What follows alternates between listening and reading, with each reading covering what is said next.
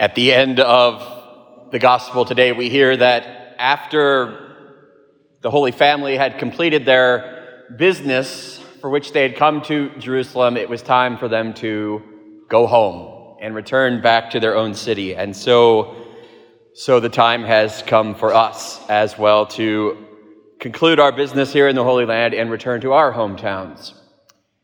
A number of people have pointed out when asked what, what has been the, the highlight or it's hard to name just one thing, but one thing that people point to is how, having been all around this place now, from the north to the south, and even all the way down to the Jordan River and up uh, almost to the, the coast as we came down today, we've been all uh, around, and you, you get a sense of all of what happened in the Bible happened in this little area, and, and we have now been there.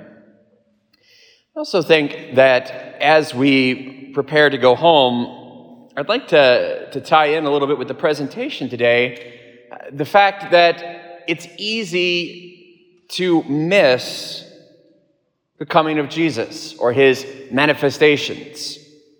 On this feast of the presentation, we know Jesus, when he came in his birth, there was some kind of a, a, sign in the sky that if you were paying attention, like the Magi, they saw it, but others didn't. We imagine what it would have been like for Jesus to come to the temple today at his presentation, to, to come up those, those three gates that we saw on the south side of the, the temple and climb up to the top and you know stand right where we were. And now that you've been there, you get a sense of how big the the top of the, the Temple Mount would have been, how easy it would be for it to be insignificant. Well, there's, there's one more couple bringing a, a firstborn son to the temple to perform the rites, and you can see how people would have missed it. And yet, much as the Magi saw the star and were waiting, we see that Simeon and Anna, they were waiting, and they saw Jesus come into the temple pray that as we prepare to go home, we too have had encounters with Jesus. And I just use for the homily today a little reflection on what I noticed when we were up on top of the mountain there on Mount Tabor. What a beautiful gift it was to, to have Mass right on, on top of the very ancient church. You could see it through the, the floor, the Byzantine era church. And in the, uh, the little almost cave where we were, some of you that were in there would have seen it, but there are four different mosaics on the, the vault of the, the ceiling. And I always uh, have noticed those and found them very beautiful. But today it, it kind of hit me how ironic those mosaics are. So I just give that to us today as our, our final meditation as we prepare to go. Because the Church of the Transfiguration celebrates a moment in which God made himself abundantly clear. He hit Peter, James, and John over the head with a sign that was so impressive that it was undeniable. Jesus, for a brief moment, tore back the, the veil that normally veils all of God's work in this world. Even his Godhead, veiled in flesh, as we sing broken open for a brief moment, and Peter, James, and John got the gift that I think all of us desire so much in prayer face to face vision of the glory of God in a way that cannot be denied. It was so amazing that, of course, you saw there, Peter exclaims, Lord, it's good that we're here. Let's just stay. And I think that would be all of our desire almost at, at this point, not just at Mount Tabor, but here when you encounter that, you just want to stay. It's so immediate and tangible, you can't miss it. That's what we're made for in heaven. But then in the, those mosaics, here's why I think that it's rather almost counterintuitive. Because if you, if you saw those mosaics, they're all manifestations of Jesus, but in a hidden sort of way, almost the opposite of what happens on Mount Tabor. At least that's what occurred to me today. As I looked at it, how beautiful that we start over on the, the gospel side in the front. It's, it's an image of the Christ child in, in the manger. How beautiful that that's exactly where, where we started, in, in Bethlehem. But if you think about it, that image of Jesus as a helpless little baby in the manger, that's a sign that is easily missed. That's not like the transfiguration. That's not like what happened on Tabor. That's the opposite. That's, that's God present, but in a, a hidden sign. The little baby in a manger. Everybody missed it.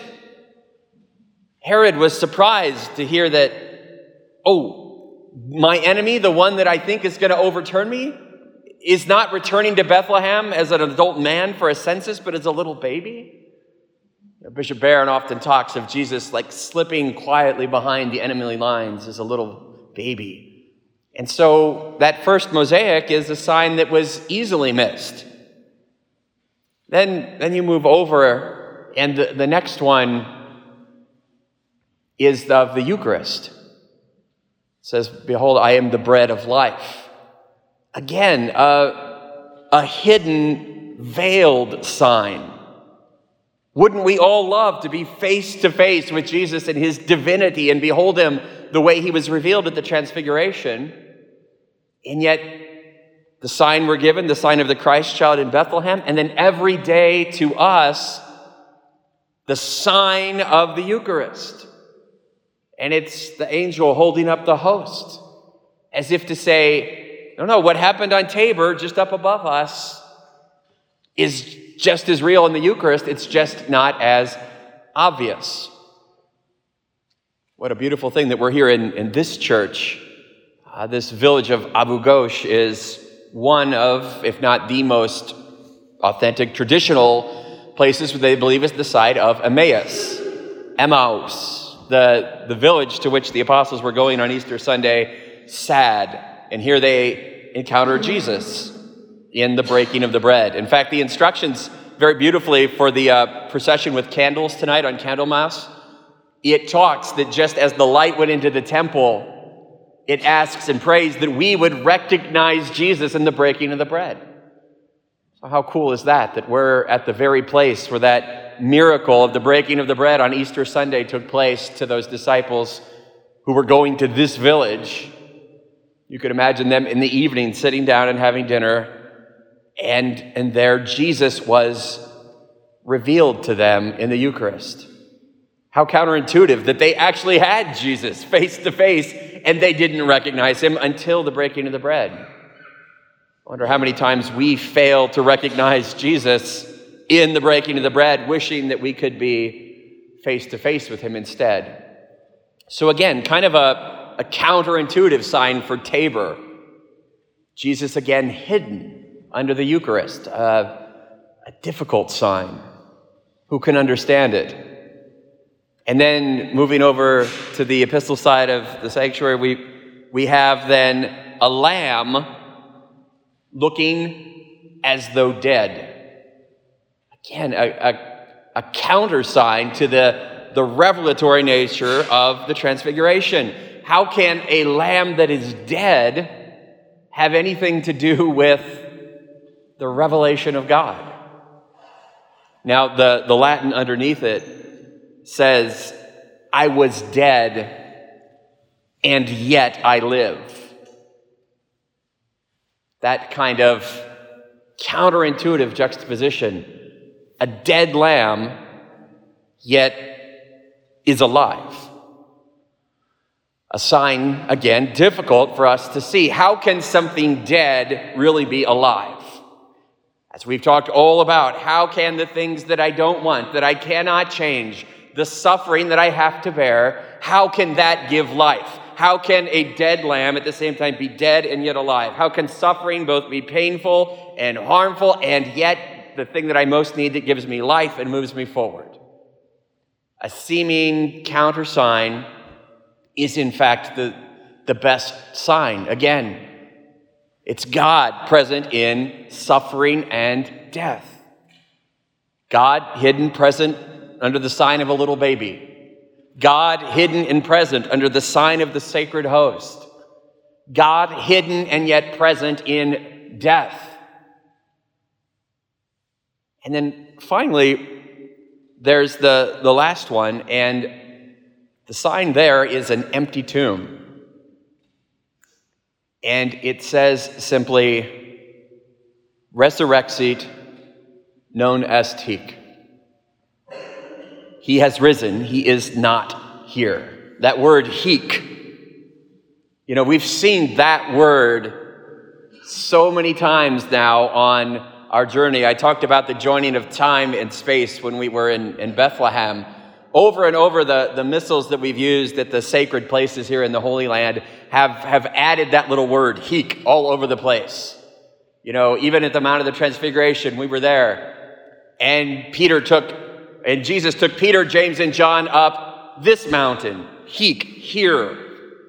We're in Bethlehem, Hic, this place. Jesus was born. All over, we've, we've read Hic there. When we were just across the, the hill country here, we, we've come back to where we started. We, we started just across the valley on the other hill in Ein Karem, and there we, we read on the floor, Hic, Precursor Domini natus est. Here, the precursor of the Lord was born, John the Baptist. When we were in Nazareth at the Church of the Annunciation, there we read, Hic verbum caro factum est. Here the word was made flesh. All over we've seen this word, hic, here, here, here, here. Those places have revealed more and more God to us. That's why they call this whole land the, the fifth gospel. And yet, this last mosaic, it doesn't say hic here, rather, it says non est hic. He is not here. All over our journey, here, this, here, here, and here, and over the empty tomb, it says non est hic, not here when I had the, the chance to do an all night vigil in the tomb, I prayed for like three hours on Calvary to commemorate overnight Jesus' death on the cross. And then I, I was all alone in the tomb and I got to just pray. And I remember kneeling down and just laying my head on the, the slab where Jesus' body had been. And I, I, looked up and the, the little inscription on the, the bottom in silver of uh, the icon that was there simply says, Non hic. He is not here. See the place where they laid him. Non hic. Is not here. And it occurred to me at that moment as I left the, that empty tomb